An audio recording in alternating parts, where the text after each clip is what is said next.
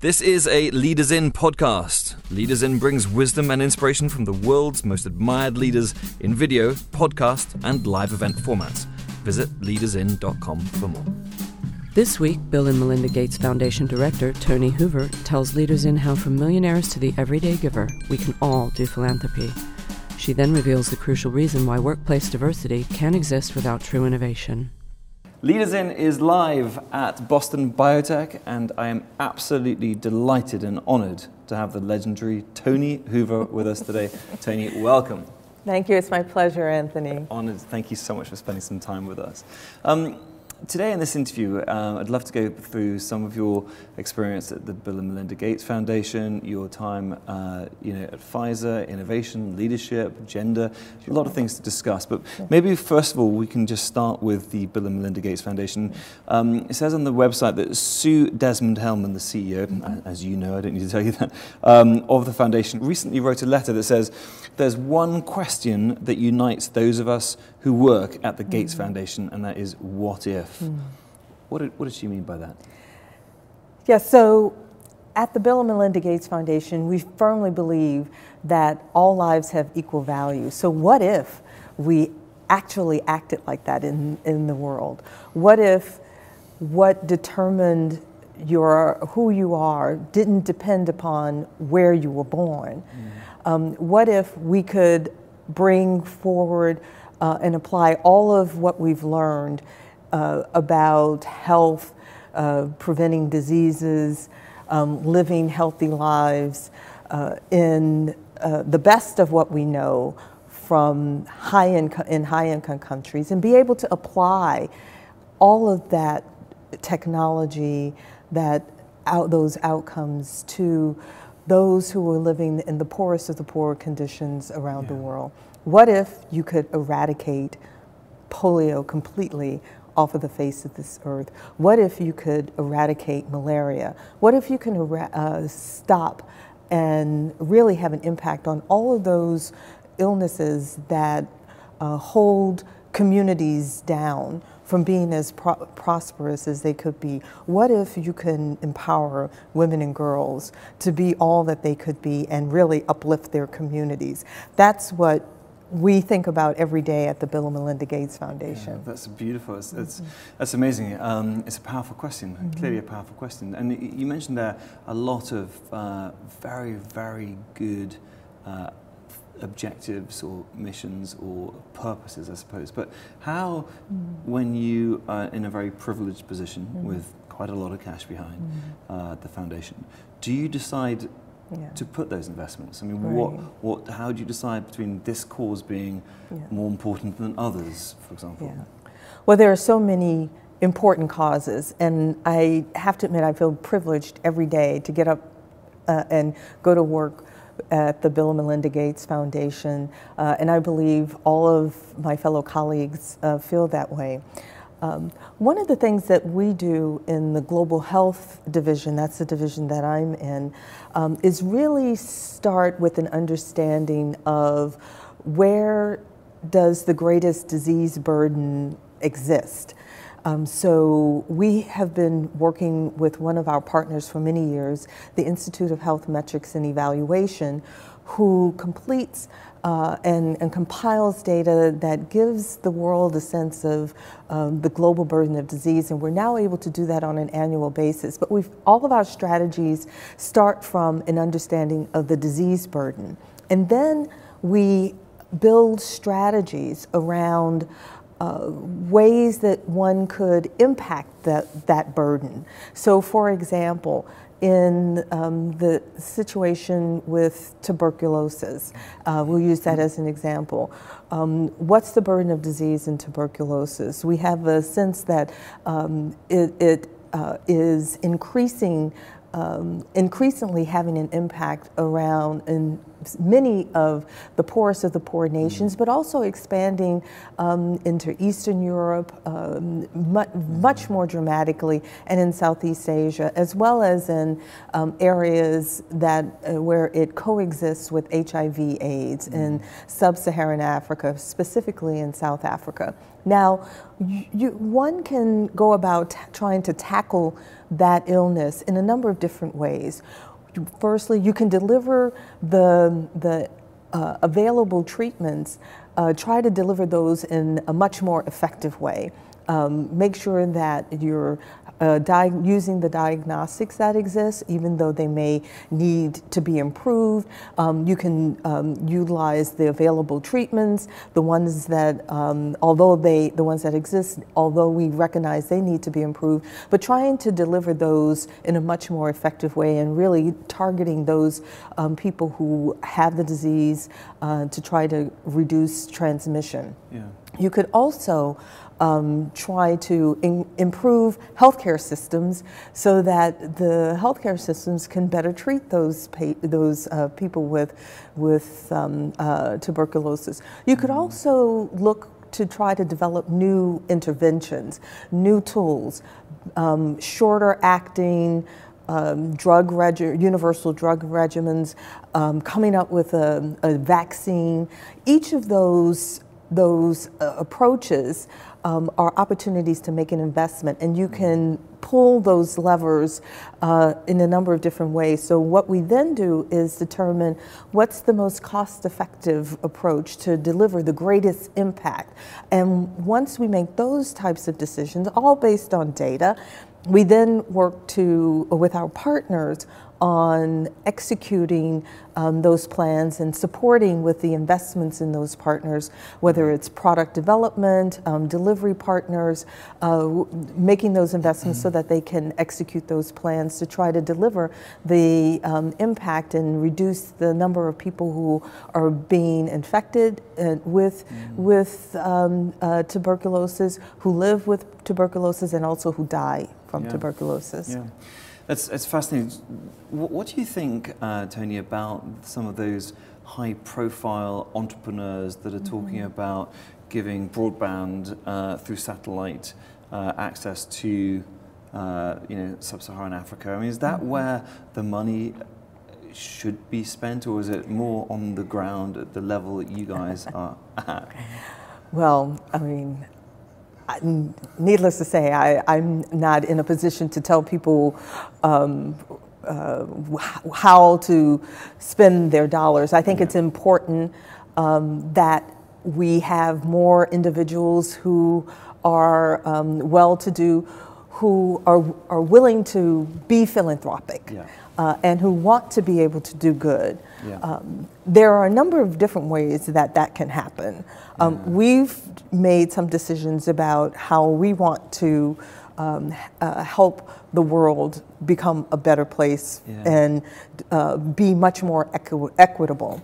Um, there are others who, as you say, um, want to increase equity by increasing um, the, their ability to be part of the world through um, the internet and broadband. I think it, you don't. It's not an either or. It's no. an and. Okay, that's good. Uh, it's an and yeah. because bringing that type of capabilities um, to to the poorest of the poor, yeah. to the communities where they do not have um, access to broadband um, services, will allow open up more opportunities, um, even in the space that we're working in. Um, we're working in our financial services of the poor yeah. around mobile applications that will enable um, individuals in remote areas, and particularly women, to do banking. Love it. And make, make investments. Love it. So as you said, it's, a, it's, it's an and, it's building mm-hmm. on. And I suppose uh, companies like Facebook, for example, they increasingly create groups, user groups mm-hmm. of the same, yep. who've got the same diagnosis, and they go and they support each other. So exactly. I see exactly what you mean. Um, Toni, what you mentioned there about encouraging people to be more philanthropic. I'd love to get your advice at two levels. Number one, what would be your advice to somebody who is now worth tens or hundreds of millions? Um, should they set up a foundation? How can they practically mm-hmm. practically be more philanthropic? Is it just making a donation to yeah. uh, to the Bill and Melinda Gates? What can they do? And secondly, for the people that are on normal salary, yeah. um, is there anything that they can do to be more philanthropic? If they're mm-hmm. struggling to make ends meet themselves. Mm-hmm. Yeah. So for each of those extremes, yeah. I think the important thing, this is the way I would I think about it, is to know what you're passionate about. And understand that regardless of what approach you might take, that you can make a difference and be focusing on um, the ability to have an impact. Um, we've had, and I've, I've been able to um, sit in on a couple of conversations with um, uh, individuals and, and their surrogates who want to be more philanthropic, um, high net worth individuals. And I think the first step would be to sit, step back and do some learning, mm. learn from others um, who've been in the philanthropic space, um, learn what's worked well, what hasn't worked well, um, it, what um, are any regrets that individuals have made, uh, and but continue to focus on how what they're passionate about and how they might be able to deliver impact, mm-hmm. and to continue to think about those what if questions. What if um, their contributions can change the world in one way? Yeah. Now, for normal folks like me, um, I, I think it's so easy to be able to give back to society. Um, I started very young um, with March of Dime drives um, in school. Child, grade school children can have an impact. Um, you can then move on to making um, contributions of your time um, in volunteering. You see so many more younger people um, who are focused on um, social impact and volunteering, and I'm uh, so enamored by the work that is being done um, by the Global Citizens Organization, where you um, can do well by doing good deeds. Uh, and so, wherever you are in society, whatever your station is, you can do well and do good deeds um, with whatever you can contribute, whether that is your time, your knowledge, um, or your uh, discretionary resources. Great, that's brilliant. So it's not just about checkbook philanthropy; it's giving time exactly. as well and going exactly. To, that's a phenomenal point. Don't miss Leaders In live events where you can join us interviewing some of the world's most admired leaders. Visit leadersin.com to find an event near you. You mentioned just before, Toni, that um, you know whether you're a super wealthy, high net worth individual or just somebody on a normal salary, focus on the passion. Mm-hmm. Um, what are you passionate about? Yeah. What are the causes that you're passionate about? Well, um, I grew up in in New Orleans, and my father was a United Methodist minister and he was in the school system. He was a teacher that rose up into administration of a high school in New Orleans. So I've always, um, and my mother was um, also in the school system working with young children in pre K as well as elementary school. Um, so I've always been in um, a home where uh, we thought about others and doing well for others. So that has driven me um, through throughout my life and wanting to be able to give back. And uh, I was able to do that for 25 years, being part of um, the pharmaceutical research and development um, industry um, in researching, developing new potential new treatments for Alzheimer's disease, um, a devastating illness. I was part of the team that um, brought the first um, treatment for the signs and symptoms of Alzheimer's disease to market globally. Um, and then having the opportunity to lead um, the product development of um, another agent for some um, devastating illnesses for neuropathic pain, uh, uh, for seizure disorders, um, Lyrica, which is um, on the market right now and, uh, and helping millions of people. So I've always had this desire to be able to give back where um, I could work in a team that was working for a common mission and common purpose of helping people live healthier lives. So it's a privilege uh, to be part of the Bill and Melinda Gates Foundation, where we are working to um, eradicate polio. My father had polio as a child, and when I was um, um, thinking about joining the Gates Foundation, I thought about him and what my aunts used to tell me about how difficult it was for him as a child when he had to stay inside, when he was ill, mm. um, how it affected his childhood. And to think that um, back in 2011, um, India became polio um, free, and that we only have a couple of uh, places, tough places in the world where polio still exists.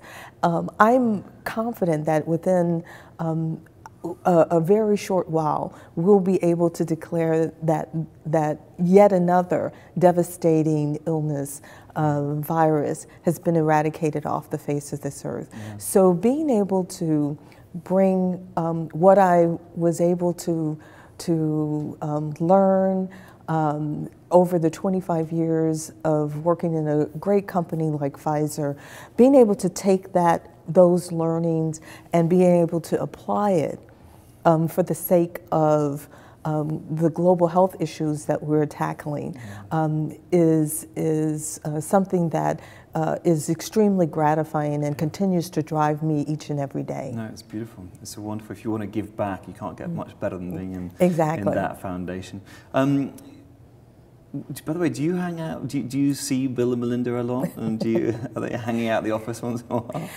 I wouldn't say I hang out with Bill and Melinda, um, but they are very accessible, and I'm often in meetings with them.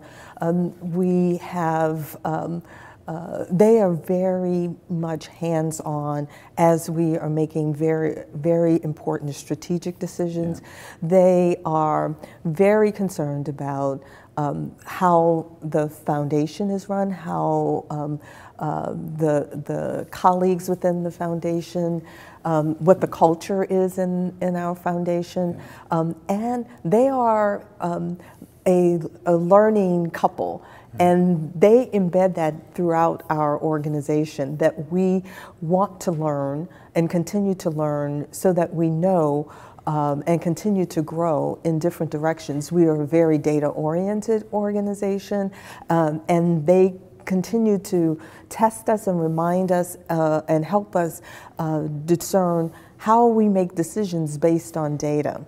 So they're they're quite visible, but I I would not say that I hang out with Bill and Melinda. That's fantastic. I met somebody once who said he'd been to Harvard University, but he'd only been to have a look around. Is um, Toni, what would you um, say I mean, before we uh, this before this program, we were talking about some of the things you're passionate about as well, being um, mm. making sure that women have the equal an equal place mm. in all um, uh, areas of society, and it drives me nuts that there may that this is even still an issue. Yeah, yeah. Uh, it really does. I mean, yeah. I've got a, a, daughter and a son, and I just you know want this issue to go away. Yeah. Um, but but what's your thoughts on on yeah. that? How is it being improved? What advice would you give to a young yeah. woman? So I, I uh, participated in a panel discussion last evening, um, a panel on women in leadership in the life sciences, and where we focused particularly on some of the obstacles still facing women in life sciences. Um, so I just want to spend a, a moment talking about that. Um, I think that there are many opportunities to accelerate of the the um, remarkable talent in life sciences across a number of different industries within life sciences um, in a, a, much better way. One of the things that I learned from my experience um, is that is the importance of sponsorship, of having um, key leaders in the org- in an organization who will um, use their own personal um, capital to help advance um, the advance others in an organization. Um, that, that's definitely being done um, with men. It's being done, the, the data show, the research show that it's being done to a lesser degree with women. Right. Mentorship is important, but it's not sponsorship.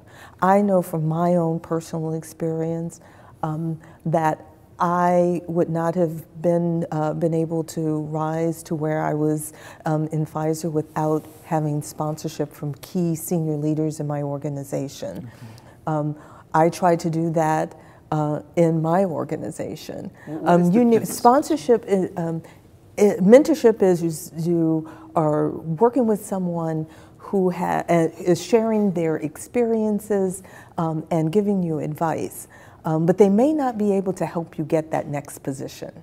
Right. Sponsorship is individuals who are key decision makers, movers and shakers in an organization who can actually make it happen for um, a person. They are in the rooms when you're when um, people's names are coming up for potential jobs.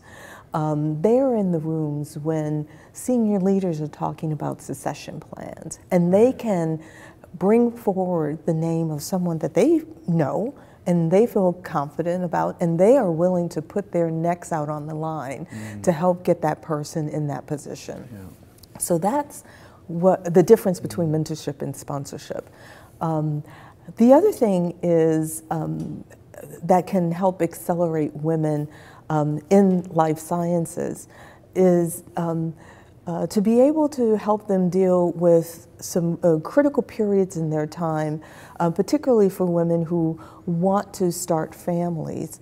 The research demonstrates that you start to see women leave um, life sciences um, uh, positions um, because of intense environments and because they want to start these fam- the families. One of the things that we're doing at the that we've done at the Bill and Melinda Gates Foundation is um, implement a benefit for all colleagues, uh, men and women.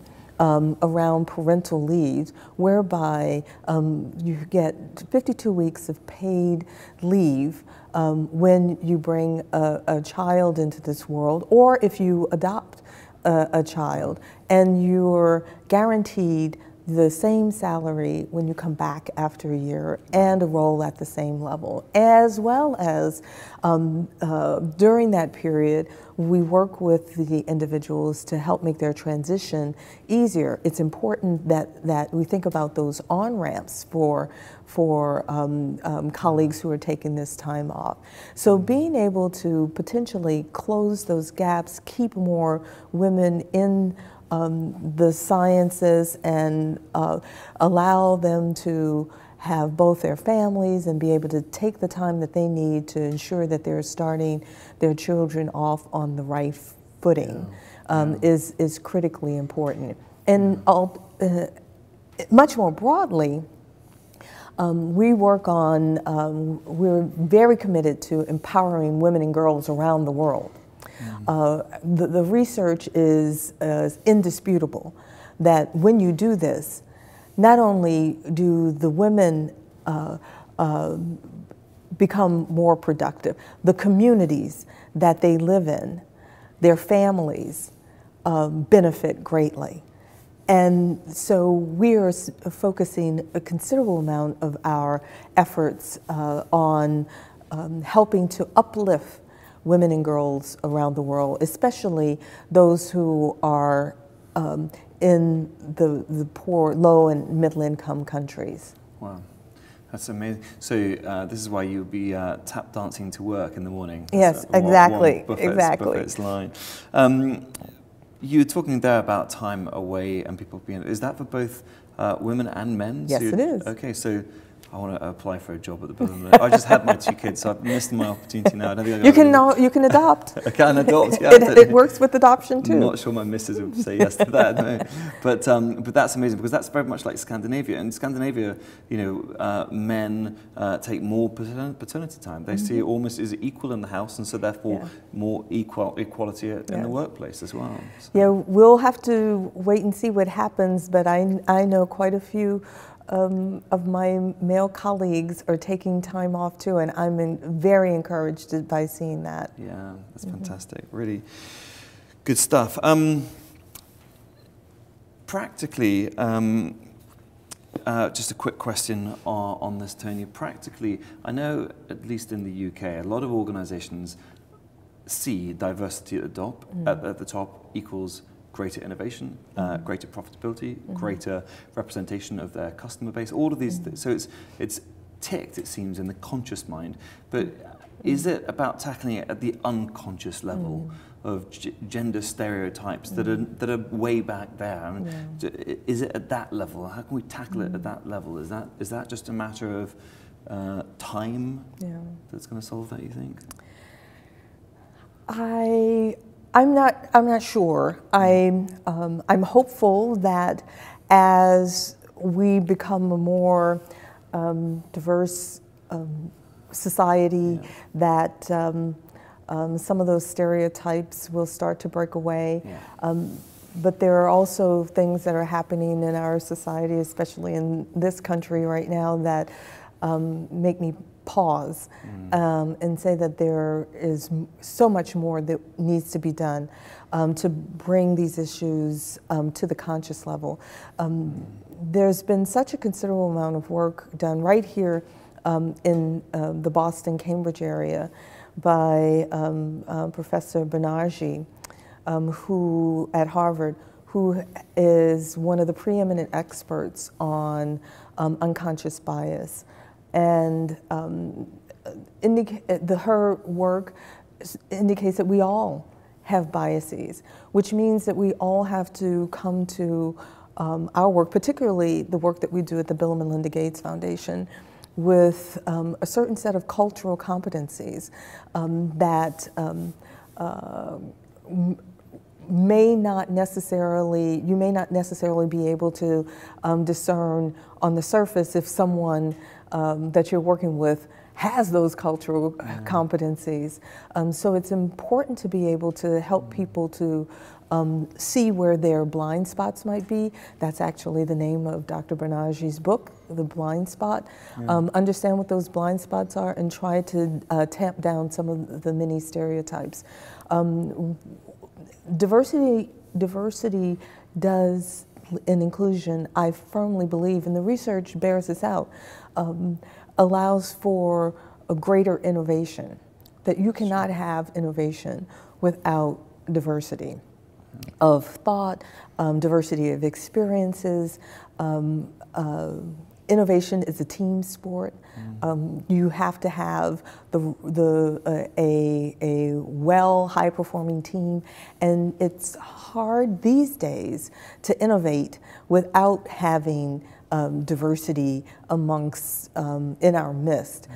And um, I, I, think it's it is um, important and for us to be very intentional uh, when we're thinking about diversity and inclusion around what does that look like, what does that feel like, um, what does good look like, what are the outcomes, and be able to um, measure and uh, what are the um, the impact of potentially not having mm. um, a diverse and inclusive environment. Um, yeah. The data is clear yeah. about this That's issue. True. That's true.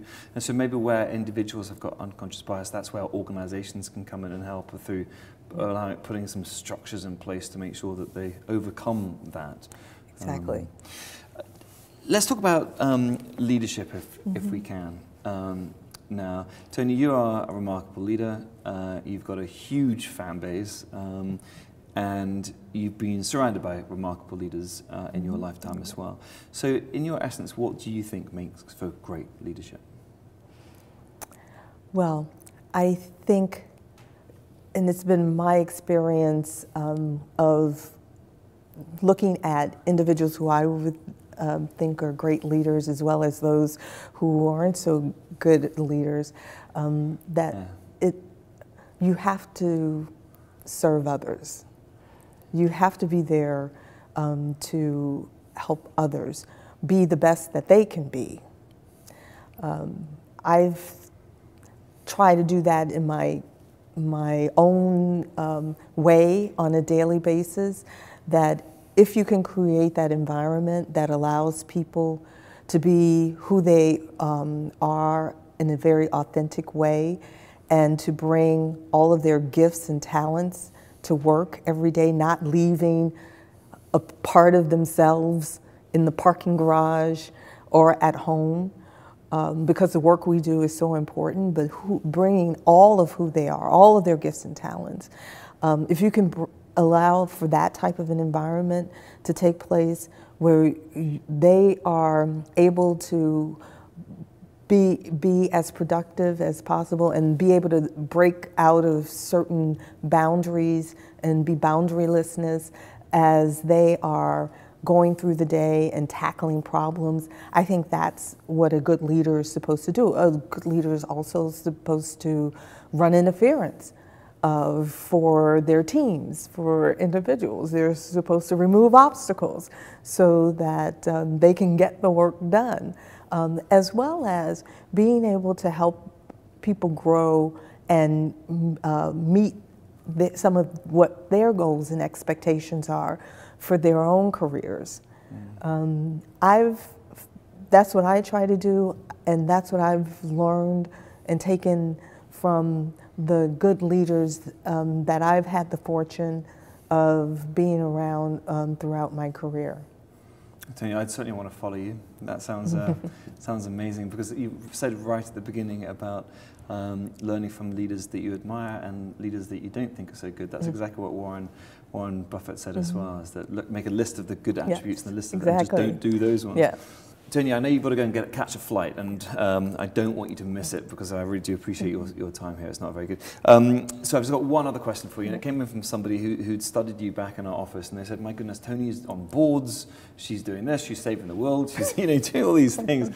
Um, how, from a sort of a personal time management mm-hmm. perspective, how do you do? You have any tips for us as to how yeah. to get more stuff done and the right stuff?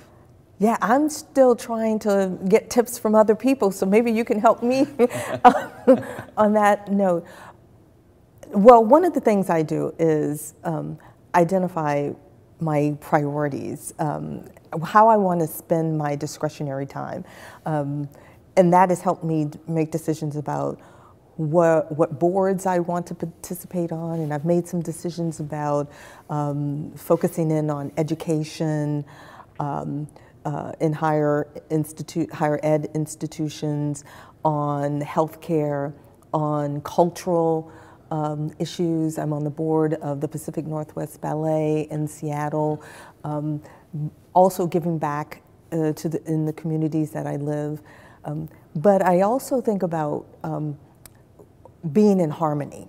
And I sp- spoke a little bit about this at the women's leadership panel last night.